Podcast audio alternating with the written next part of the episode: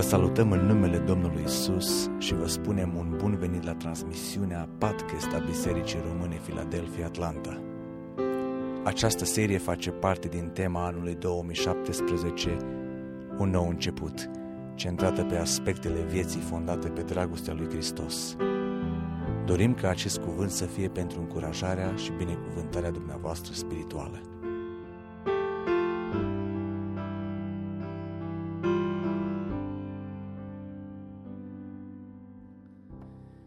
Iubiți frate și surori, pentru seara aceasta aș vrea să citesc un singur verset care se găsește în Romani, capitolul 12, versetul 1, unde cuvântul Domnului ne spune în felul următor. Vă îndemn, dar, fraților, pentru îndurarea lui Dumnezeu, să aduceți trupurile voastre ca o jerfă vie, sfântă, plăcută lui Dumnezeu. Aceasta va fi din partea voastră o slujbă duhovnicească.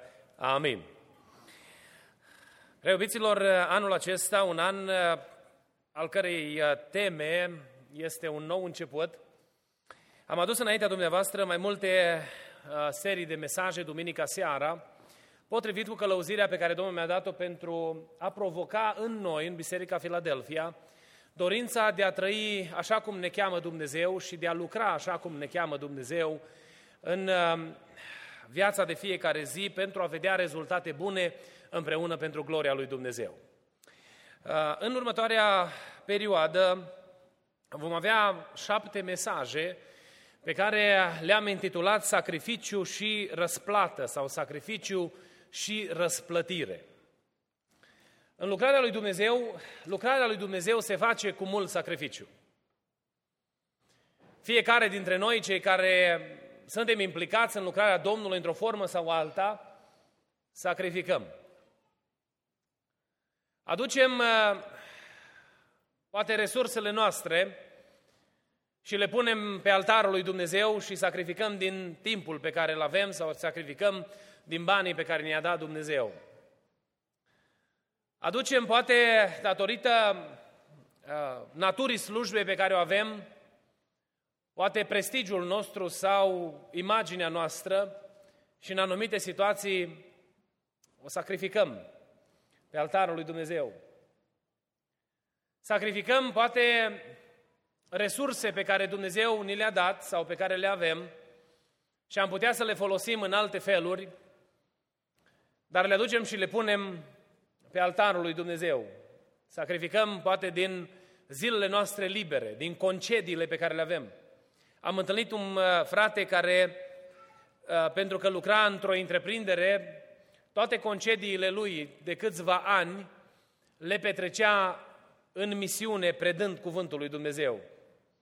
Am fost uh, mișcat oarecum că m-am gândit când uh, poate cei mai mulți se gândesc unde aș putea să-mi petrec cele 15-20 de zile de concediu pe care le am, cu familia sau cu prietenii sau într-o stațiune exotică, omul acesta a hotărât împreună cu soția lui, cu familia lor, ca concediile pe care le are de la locul de muncă să le sacrifice pe altarul lui Dumnezeu. A mers în Africa, nu numai în Africa, în diverse locuri aici în Statele Unite, a ajuns în România, a ajuns în multe locuri prin lucrarea pe care Dumnezeu i-a pus-o pe inimă pentru gloria lui Dumnezeu. Sacrificiu. Mă gândesc că la noi, la Biserica Filadelfia, în mod specific, Câte slujbe avem? În fiecare zi se întâmplă ceva aici. Luni seara, fanfară, marți seara, rugăciune, miercuri seara, fanfara mică sau școala de muzică, joi seara, slujbă la biserică, repetiții în timpul săptămânii pentru grupurile de laudă, intermitent în funcție de programul pe care ei și-l pot permite, vinerea seara slujbă de tineret, Sâmbăta de dimineață, uneori v-am găsit aici la biserică, de dimineață, de vreme, cei care sunteți implicați în departamentul de muzică să pregătiți lucrarea pentru duminica. Duminica, slujbele cele două, de multe ori între programe, cu mult sacrificiu, corul de la cu jumătate de oră înainte de slujbă, fanfara cu jumătate de oră înainte de slujbă, corul miercurea seara, aducând repetiție înaintea Domnului pentru pregătirea muzicii pe care noi o facem. Și astea sunt doar ca să putem să ne întâlnim și putem, să putem să avem slujbele astea. Pe lângă sacrificiile pe care le-am văzut că le faceți în domeniul financiar, ne-am uitat peste finanțele bisericii în ședința de comitet și am văzut că uh, dăruiți pentru ca lucrarea Domnului să meargă și faceți sacrificii în domeniul acesta. Apoi, în tot felul de alte proiecte, s-a făcut post aici, în luna iulie, nu? Când e cea mai complicată lună din punct de vedere al căldurii, în timpul verii, și v-am văzut că v-ați înscris pe listă și ați sacrificat din ceea ce sunteți dumneavoastră și din resursele dumneavoastră, stând în jertfă înaintea lui Dumnezeu. Eu mă bucur să văd asta. Însă, prin seria aceasta de mesaje, Domnul mi-a pus pe inimă să aduc înainte dumneavoastră o notă comună a tuturor predicilor și să vă aduc aminte că Dumnezeu vede. Dumnezeu vede tot sacrificiul pe care noi îl facem. Sunt momente în viață în care noi ne întrebăm și doborâți oarecum de întristare, pentru că am vrea să meargă lucrurile altfel. Ne întrebăm, se merită? Ne întrebăm, la ce folos? Poate să conduc prin trafic cu grabă, să ajung la timp. Sau poate să las din timpul familiei pe care l-am, ar trebui să-l petrec cu familia și să pun pe altarul lui Dumnezeu. La ce folos? Să nu mai vorbesc atunci când diavolul vine și el vine în mod repetat, în mod constant. La fiecare dintre noi, niciunul nu scăpăm de el. Vine și ne apasă, ne înțapă, poate cu boală, poate cu ă, tot felul de lucruri care se, ni se întâmplă. Ne întrebăm, oare se merită tot sacrificiul pentru Dumnezeu? Vreau să, o să vedem în mesajele astea, în cele șapte mesaje pe care le vom parcurge împreună, dacă Dumnezeu ne dă sănătate, că ziua de mâine nu este a noastră. O să vedem că Dumnezeu vede. Și lucrarea pe care noi o facem, pe care noi o ducem pentru gloria lui Dumnezeu, este răsplătită de Dumnezeu. Într-o zi Dumnezeu va da binecuvântarea pe care noi o căutăm.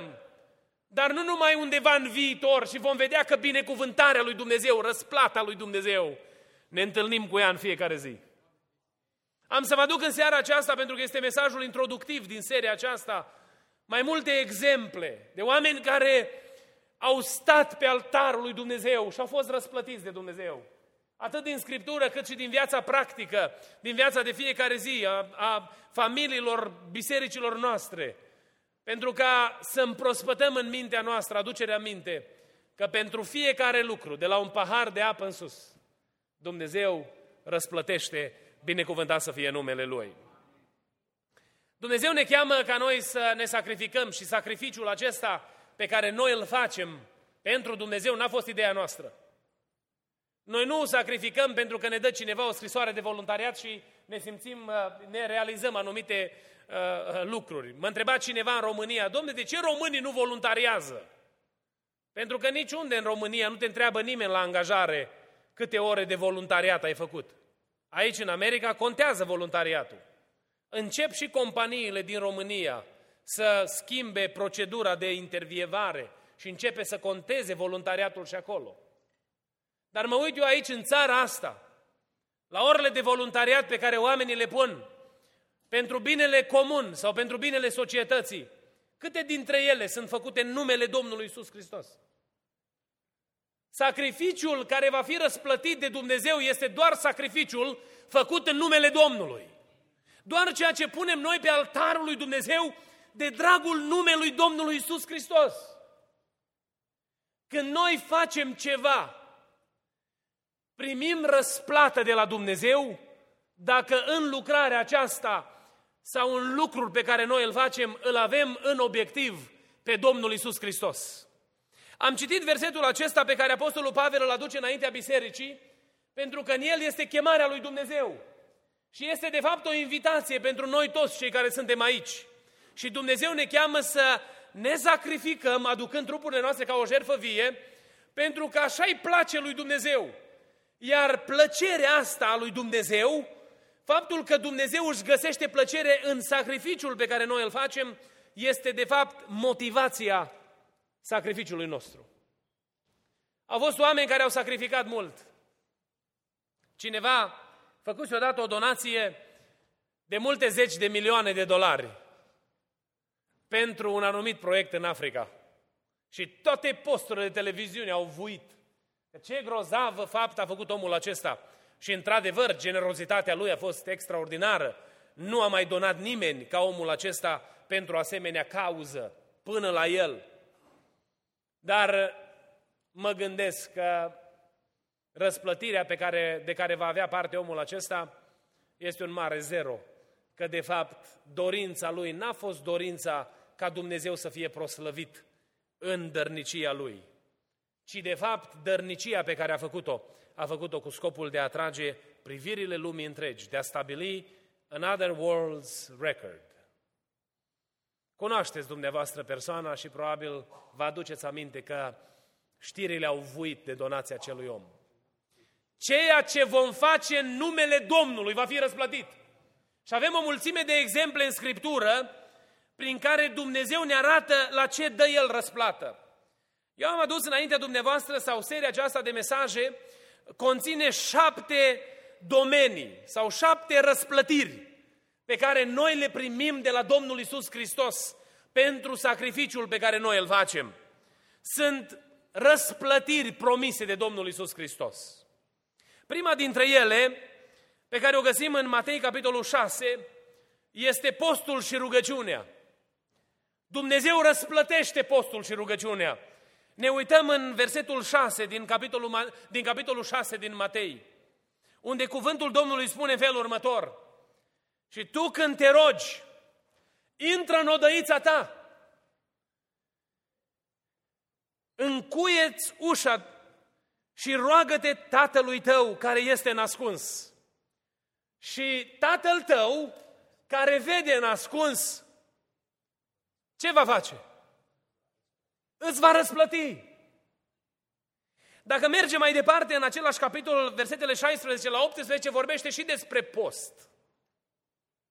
Domnul Iisus Hristos le, le atrăgea atenția oamenilor din vremea Lui spunând în felul următor, când postiți, să nu vă luați o înfățișoare posomorâtă, ca fățarnicii, care își sluțesc fețele, se fac așa trași la față, să vadă toată lumea că ei sunt ligniți de foame. Dacă pot, cred că umblă și îndoiți.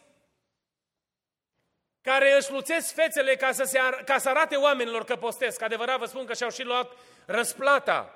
Și cuvântul Domnului merge mai departe, spunând, și tu când postești, ungeți capul și spală-ți fața,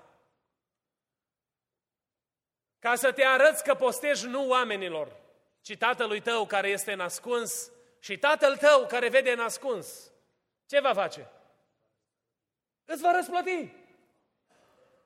Atunci când petreci ore pe genunchi înaintea lui Dumnezeu, Dumnezeu vede lucrul acesta.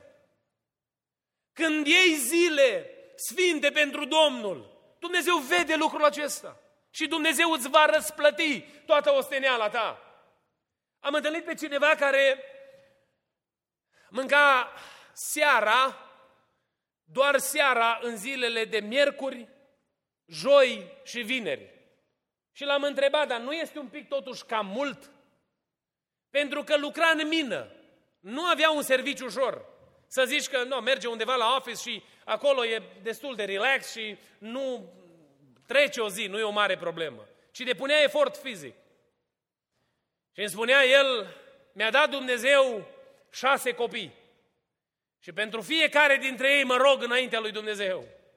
Și îi țin pe brațe de rugăciune, pentru că vreau ca Dumnezeu să atingă viețile lor.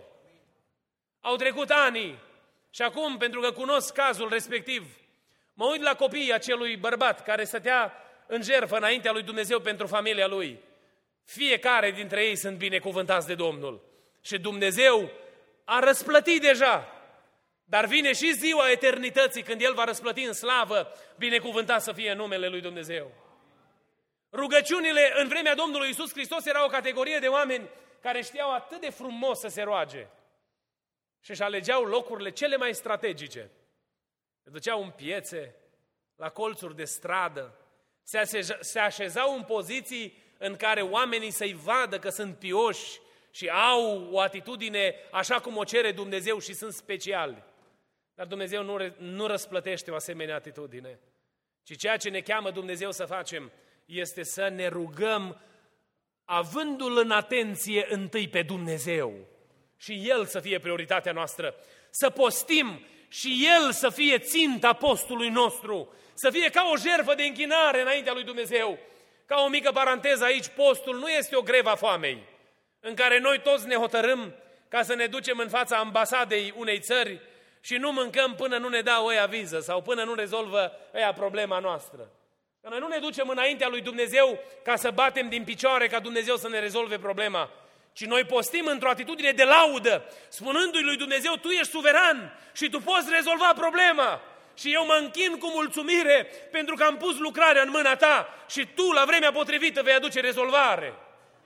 Atitudinea pe care noi o avem atunci când sacrificăm în rugăciune face diferența. Vedeți ce fel de răsplătire promite Dumnezeu? N-am să stau mult peste ele pentru că vom reveni la fiecare în parte și vom, vom vorbi despre fiecare dintre ele la momentul potrivit. O a doua răsplată pe care o promite Domnul Isus Hristos este că El va răsplăti compasiunea pentru cei marginalizați. Va răsplăti atitudinea noastră de milă și sentimentul acela care ne provoacă să facem ceva pentru cei marginalizați. Haideți să ne uităm în cuvântul Domnului în Matei, capitolul 25, versetele 37 până la 40. Este un cuvânt pe care dumneavoastră îl cunoașteți foarte bine. Domnul Iisus Hristos spune bisericii, li se adresează celor care erau răsplătiți în ziua răsplătirilor și le spune, veniți și moșteniți, pentru că ați făcut o grămadă de lucruri bune pentru mine. Și uitați ce spun ei în replică. Ei vin și spun, atunci cei neprihăniți vor răspunde, Doamne, când te-am văzut noi flămând și ți-am dat să mănânci? Sau când, sau fiindu-ți sete și ți-am dat de băut? Merge mai departe, când te-am văzut noi străin și te-am primit? Sau gol și te-am îmbrăcat? Sau când te-am văzut noi bolnav sau în temniță și am venit pe la tine? Drept răspuns, împăratul le va zice, adevărat vă spun că ori de câte ori ați făcut aceste lucruri unuia din, ace- din acești foarte neînsemnați frații mei, mie mi le-ați făcut. În cadrul slujirii noastre, ca biserică, noi avem în obiectiv pe cei la care nu se gândește nimeni. Și v-am văzut și pe dumneavoastră cu câtă inimă ați făcut, uh, uh, v-ați gândit la cei marginalizați. A fost un proiect aici și ne-au fost prezentate anumite situații din județul Vaslui.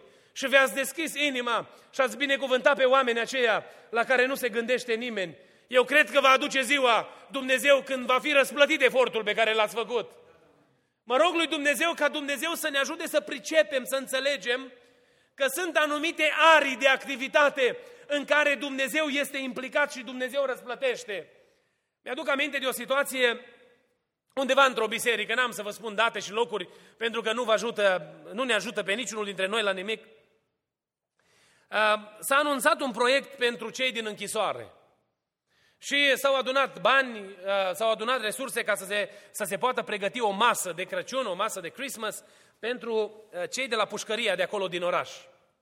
Și unul din membrii bisericii a fost foarte indignat. Și a zis, domne, la nenorociții ăia să le dăm noi de mâncare? În biserica aia, din biserica locală, în fiecare marți și joi, mergeau voluntari și predicau Evanghelia la închisoarea de acolo. Și le spuneau oamenilor, acelora despre Domnul Isus Hristos. Și persoana aceasta, o persoană care umbla de ani de zile pe calea credinței. Și a zis în sinea ei, păi nu avem noi destule alte probleme, lasă-i pe ea că își merită, domne, fapta, își merită pedeapsa. Și e drept că uneori suntem ispitit să gândim în felul acesta. Am auzit în altă situație, când a fost vorba de o familie neajutorată pe care cădea casa, unul din credincioși a zis, lasă-i, domne, că sputuroși, tu nu te-ai uitat acolo? Păi nu în stare să-și facă curățenie la casă? Sau tot felul de atitudini de, de genul acesta. Domnul Iisus Hristos vrea să ne aducă aminte că atunci când noi căutăm pe cei marginalizați, el vede lucrul acesta. Când te duci poate la un azil de bătrâni și cânti o cântare cu cineva cu care n-a mai cântat nimeni o cântare poate de zeci de ani. Mi-aduc aminte că am intrat o dată în camera unui bărbat și m-am rugat peste, pentru el, era la ICU. Și a început să plângă de se scutura patul și a venit repede asistenta, că au început să sune toate aparatele alea de acolo. Și eu n-am știut nici eu exact ce s-a întâmplat, însă omul când s-a liniștit a început să vorbească. Și a zis, nu s-a mai rugat nimeni pentru mine de 20 de ani. Și a trebuit Dumnezeu să aducă un emigrant care să-și frângă cuvintele aici, lângă patul meu, și să se roage pentru sănătatea mea. Nu știi în ce ocazie Dumnezeu folosește slujirea ta pentru a transforma, pentru a atinge inima unuia dintre oamenii pe care nu-l mai caută nimeni. Și Biserica lui Dumnezeu are chemarea aceasta din partea lui Dumnezeu. Dar vreau să vă spun ceva, că investițiile acestea pe care noi le facem pentru Dumnezeu nu rămân nerăsplătite. Dumnezeu răsplătește. Am fost împreună cu un grup de frați de la Chicago undeva în, în aici, în, pe insulele astea, îmi scap acum, în Port-au-Prince, în orașul Port-au-Prince și în Haiti. Și am mers la pușcăria de acolo. Când ne-am dus la închisoare, bărbatul ăsta român din Chicago, mâinile, atingeam mâinile celor care erau de acolo închiși, erau scoase prin gratii. Deci e o imagine foarte greu de descris. Eu am fost și la alte pușcării în jurul lumii, dar ce am văzut acolo nu mi-am putut imagina. Aveau, iertați-mi, doar ca să vă dați seama de gravitatea care era acolo, nu aveau toaletă, aveau un șanț săpat din cameră care venea prin holul uh, închisorii și mergea către un loc unde o groapă mai mare unde se depozitau uh, uh, rezidurile acestea. Un miros acolo când am intrat de nu puteai rezista. Și omul ăsta, eu nici nu, mă, nu puteam să-mi culeg gândurile, să, să încep să zic ceva. Și până am început eu să zic ceva, omul ăsta din Chicago s-a dus și dădea mâna cu ei, iar fi îmbrățișat, domne. S-a pus acolo în genunchi, a îngenunchiat acolo, în holul ăla și s-a rugat pentru ei și a început să ceară numele Domnului peste viața lor. Și m-am întrebat, ce îl determină pe omul ăsta? Cu o mică paranteză aici, e milionar din Chicago, nu este o persoană care nu are ce face. Și s-o duc și el, s-o trezi și normal că are milă de oameni amărâți. S-a pus acolo în genunchi și m-am întrebat ce l-a determinat pe omul ăsta să facă asta. Și am avut ocazia să vorbesc cu el și mi-a zis, când știu că oamenii ăștia poate nu mai au niciodată șansa să audă proclamat adevărul, cuvântul lui Dumnezeu, mi-aș da și viața, doar ca oamenii ăștia să aibă șansa să-L cunoască pe Iisus Hristos. Convingerea că Iisus Hristos răsplătește te duce să poți împlini faptele lui Dumnezeu, ceea ce îți cere Dumnezeu.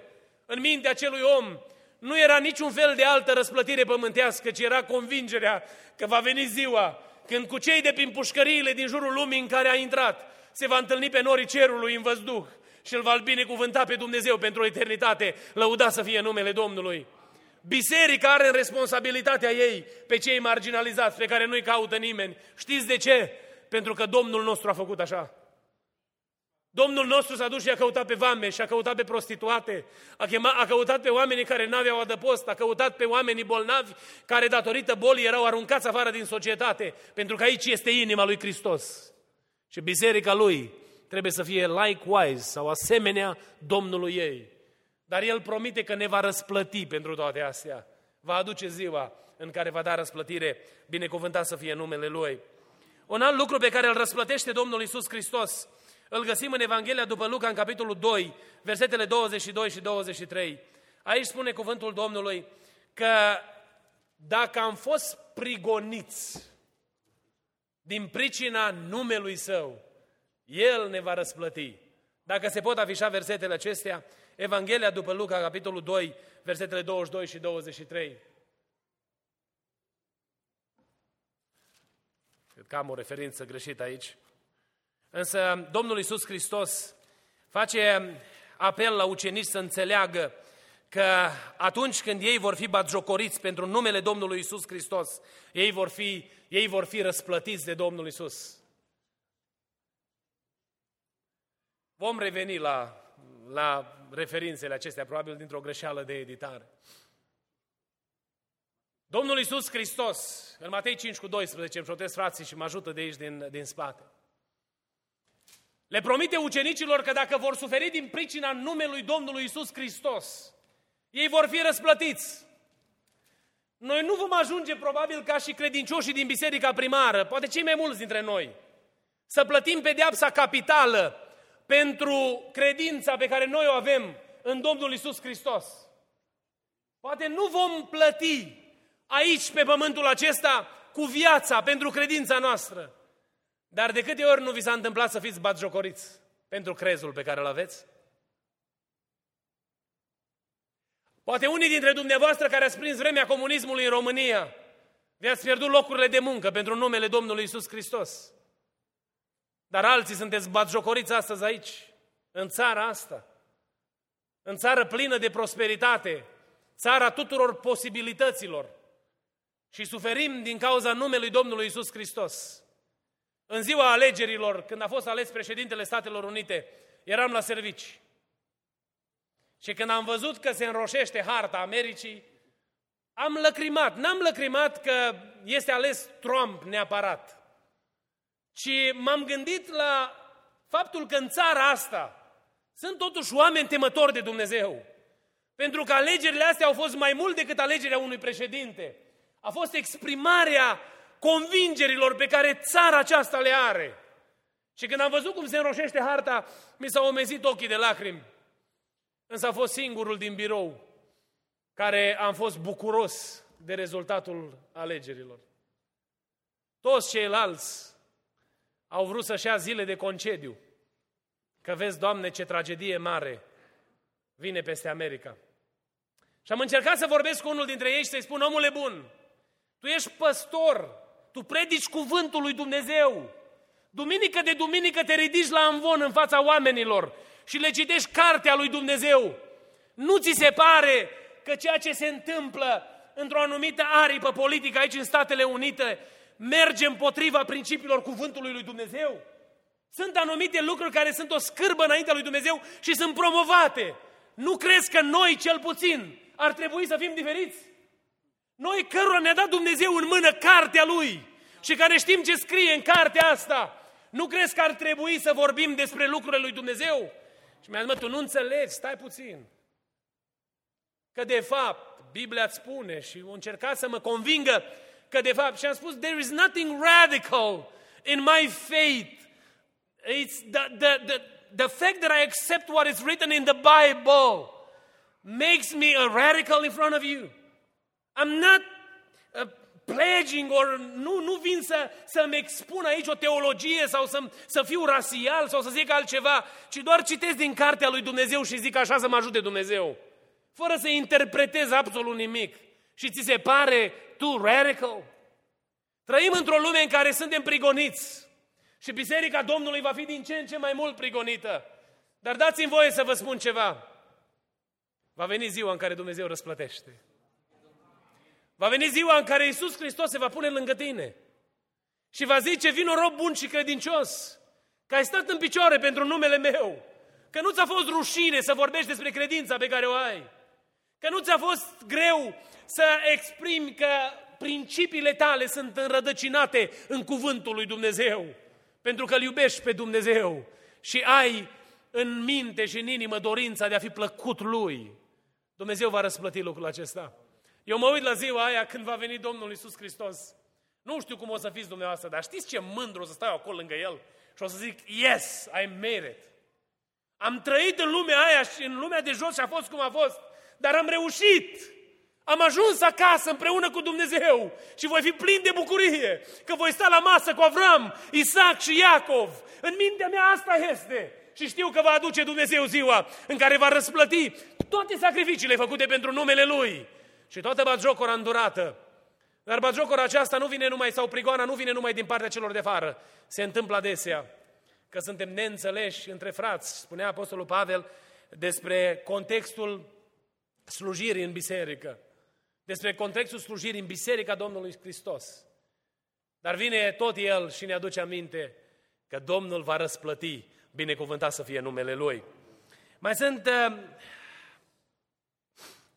în, tot în Evanghelia după Luca, capitolul 6, versetul 38, Biblia ne spune că Dumnezeu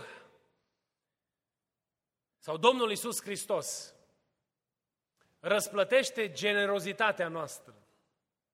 Răsplătește dărnicia noastră cu generozitate. Spuneam adineauri că de, nu de puține ori dumneavoastră ați băgat mâinile în buzunarele dumneavoastră și ați dat pentru Dumnezeu. Practicăm zeciuiala, 10% din venitul pe care ni l-a dat Dumnezeu, din resursele pe care le avem, le punem înapoi pe altarul lui Dumnezeu ca semn al credincioșiei noastre. Practicăm și dărnicia și mulți credincioși care dau mai mult decât zeciuiala. Când am fost o dată în Texas și m-am întâlnit cu un pastor american, de fapt de origine română, mi-ar place odată să-l invităm la noi să vorbească despre finanțe. Pastorul Sabău. M-am bucurat când spunea el, când a auzit prima dată despre zeciuială, a zis, Doamne, cum să dau eu zeciuiala când uh, banii nu mi-ajung? Dacă mai dau și zeciuiala, rămân fără pâine la copii. Și Dumnezeu i-a vorbit, pune-mă la încercare. Și l-a pus la încercare pe Dumnezeu. Și a zis că Dumnezeu l-a binecuvântat în așa măsură încât a ajuns să dea 20-30% din incamul pe care îl face și rămânea suficient de mult ca să trăiască și să și pună deoparte în savings pentru binele familiei. Pentru că Dumnezeu nu vrea să-ți ia ca să te sărăcească, ci Dumnezeu vede închinarea ta și te binecuvintează. Dumnezeu nu așteaptă să dăm ca să rămânem ligniți și să nu avem cu ce să ne mai descurcăm. Dar atunci când dăm, când suntem generoși, Dumnezeu binecuvintează resursele noastre, lăudat să fie numele Lui. Am experimentat mulți de aici lucrul acesta, cred. Și am văzut că Dumnezeu, în bunătatea Lui, răsplătește generozitatea.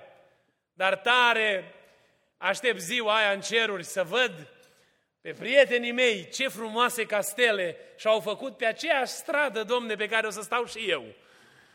Și să mă uit la fiecare adresă. Oh, aici stă fratele Vasile. Știam eu că are o casă mai mare decât mine. Pentru că noi, de fapt, tot ceea ce sacrificăm de ordinul financiar în lumea asta, trimitem în împărăția lui Dumnezeu. Și asta nu o spune Iulian, o spune Domnul Isus Hristos. Nu știu ce fel de construcție să fie acolo, iertați-mi aluzia. Însă cred că Dumnezeu, așa cum promite Scriptura, va răsplăti osteneala. Atunci când pui banul tău pentru lucrarea lui Dumnezeu, Dumnezeu vede lucrul acesta și îți răsplătește.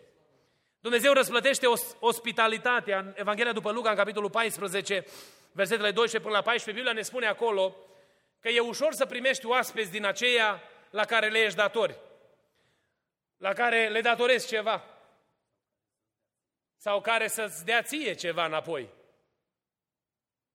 Mă, mă duc la petrecerea lui, că îmi vine și mie rândul, nu? Cunoașteți dumneavoastră la ce vreau să fac aluzie acum, nu? Sau dacă e un invitat mai cu cinste, ne place să ne deschidem casele și să primim în casele noastre, nu? Și nu e rău, e bine să-i găzduim pe sfinți în casele noastre, indiferent care ar fi poziția pe care o au. Dar mi-aduc aminte de o familie care mărturisea despre ce har le-a dat lor Dumnezeu. Și mărturiseau cu lacrimi în ochi că după distinși oaspeți pe care au avut într-un weekend, niște copii de la o casă de copii, li s-au umplut casa de purici și au trebuit să-și preieze, au scos toate saltelele afară, pentru că nu mai puteau scăpa de păduchi. Dar a venit weekendul viitor și au zis, nu, acum dacă ne-au dus pureci acasă, nu-i mai luăm acasă. Așa nu au făcut asta. Și weekend de weekend, weekend de weekend, an după an, an după an. Și a venit ziua când în apa botezului au intrat copiii ăia, pe care i-au luat de la casa copiilor și le-au umplut casa de pureci. Au intrat în apa botezului și l-au mărturisit pe Domnul. Și se uitau oamenii ăștia către copiii ăștia și spuneau, mi-a dat Dumnezeu harul să găzduiesc în casa mea oameni care să fie duși în împărăția lui Dumnezeu. O, Doamne, ajută-ne să înțelegem că casa noastră nu este a noastră, ci noi trebuie să avem deschiderea ospitalității și pentru cei care sunt mai puțin welcome în anumite locuri, pentru că Dumnezeu răsplătește asta. O, Doamne, ajută-ne să înțelegem lucrul acesta. Apoi provocările slujirii în 2 Corinteni, capitolul 14, versetele 17 și 18. În tot ce faci pentru Dumnezeu, să știi că întotdeauna diavolul se luptă ca să te descurajeze. Dacă ești mijlocitor în rugăciune, diavolul va face tot ce ține de el ca să te oprească în a face asta. Dacă te închini Domnului prin muzică, Domnul va fa- diavolul va face tot ce ține de el ca să te descurajeze să mai faci asta. Dacă predici Evanghelia, diavolul va face tot ce ține de el ca să te descurajeze să mai faci lucrul acesta. Dacă, dacă, dacă, indiferent care este slujirea. Dar vreau să spun că cuvântul Domnului ne pune în vedere faptul că în ciuda tuturor presiunilor la care noi suntem supuși, merită să slujim pe Dumnezeu. Pentru că Dumnezeu aduce ziua răsplătirilor. Și un ultim lucru și cu acesta închei. Biblia ne spune în 1 Petru, capitolul 6, verse, în capitolul 1, versetul 6 și 7, că Domnul Isus Hristos va răsplăti, va răsplăti credincioșia noastră prin multele încercări prin care trecem. Noi ne rugăm pentru bolnavi de multe ori, nu? Dar poate unii dintre noi suntem mai bolnavi decât bolnavul pentru care ne rugăm. Poate unii dintre noi avem probleme de sănătate serioase. Ne spunea unul din profesorii de la Cleveland, Tennessee, că Dumnezeu l-a folosit în multe vindecări supranaturale. Și mărturisea lucrul acesta cu ochii în lacrimi. Și ne spunea el acolo, public, tuturor celor care au fost în aula uh, universității, în momentul în care a prezentat cuvântul Domnului, că s-a rugat de nenumărate ori Domnului să ia migrenele, durerile de cap. Pentru că uneori atât de tare îl durea capul că nu vedea să citească în Biblie. Nu putea să vadă, nici cu ochelarii îl deranjau, nu putea să-i țină la ochi. Un profesor care a scris multe cărți și s-a lansat în teologia pentecostală ca, unul, ca una dintre cele mai strălucitoare minți, călăuzit de Dumnezeu într-un mod extraordinar. A păstorit pentru o vreme aici în Atlanta și Dumnezeu l-a binecuvântat să aducă o biserică, să crească o biserică uh, undeva în jur de câteva mii de, câteva mii de membri. Au fost drogați care au fost eliberați de, de dependența de droguri, au fost prostituate care au fost schimbate prin puterea lui Dumnezeu. Au fost oameni care au fost ajutați de Dumnezeu și au fost vindecați de diferite probleme de sănătate. Și spunea el, de multe ori m-am dus în office și mi-am pus mâinile pe cap și îi rugam pe Domnul, Doamne, vindecă durerea asta. Și după zeci de ani de slujire, durerea era încă acolo. Iubiții mei, frați și surori, în ciuda tuturor încercărilor pe care noi trecem în lumea aceasta, credincioșia noastră înaintea lui Dumnezeu va fi răsplătită de Dumnezeu. Și vom vedea la, la momentul potrivit, chiar dacă este greu acum, va veni ziua în care Domnul va șterge orice lacrimă din, din ochi. Și când vei vedea brațele lui Dumnezeu, vei uita de toată suferința care a fost aici. Au fost oameni, bărbați și femei ai credinței, care l-au slujit pe Dumnezeu cu lepădare de sine și drept răsplătire în lumea asta au primit 14 ani de pușcărie. Și n-a fost destul un term, a mai venit unul. Și s-au născut cele mai frumoase cântări pe care noi le cântăm astăzi, ieșite din gura lui Nicolae Moldoveanu. Și mă întrebam de unde atâta măestrie și de unde atâta pasiune în modul în care el îl descrie pe Dumnezeu. Eu cred cu toată inima că omul ăsta a înțeles că credincioșia în mijlocul suferinței va fi răsplătită de Dumnezeu. Haideți să ne ridicăm în picioare, concludem seara aceasta. Echipa de închinare este pregătită să aducă înaintea noastră o cântare pe care să o cântăm împreună cu toți. Eu nu știu care este cântarea aceasta, dar după cântarea pe care noi o vom cânta împreună, aș vrea să intrăm direct în rugăciune. Să-i mulțumim în prima parte a rugăciunii că Dumnezeul nostru răsplătește.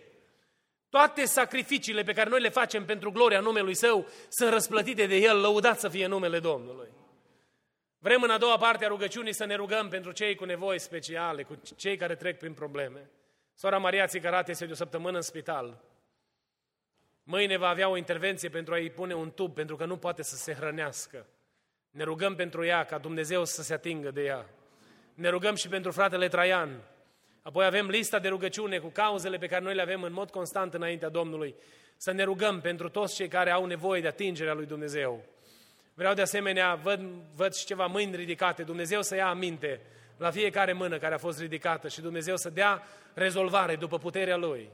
Ne vom ruga cu credință, că știm că Dumnezeu ascultă rugăciunea. Totodată vom încredința în brațul Domnului pe cei care călătoresc. Dar haideți cu toată inima să ne închinăm prin această cântare, apoi intrăm în rugăciune. Mai este o cauză de rugăciune pe care trebuie să o aduc înaintea dumneavoastră. Săptămâna trecută copiii noștri au început școala și săptămâna aceasta cei de la college vor începe școala. Aș vrea să ne rugăm pentru copiii noștri, ca Dumnezeu să-i facă cap și nu coadă. Și anul acesta școlar să fie rostit numele Domnului peste ei. protecția Domnului să fie peste viețile lor. Ne rugăm pentru ei ca mintea lor să rămână nealterată, neinfectată, ne, neatinsă de învățăturile lumii acesteia, ci Hristos să protejeze credința în ei, ca mâna lui Dumnezeu să strălucească peste viața lor. Ne rugăm cu toată inima Domnului după ce vom cânta această cântare. Haideți să cântăm și apoi ne rugăm.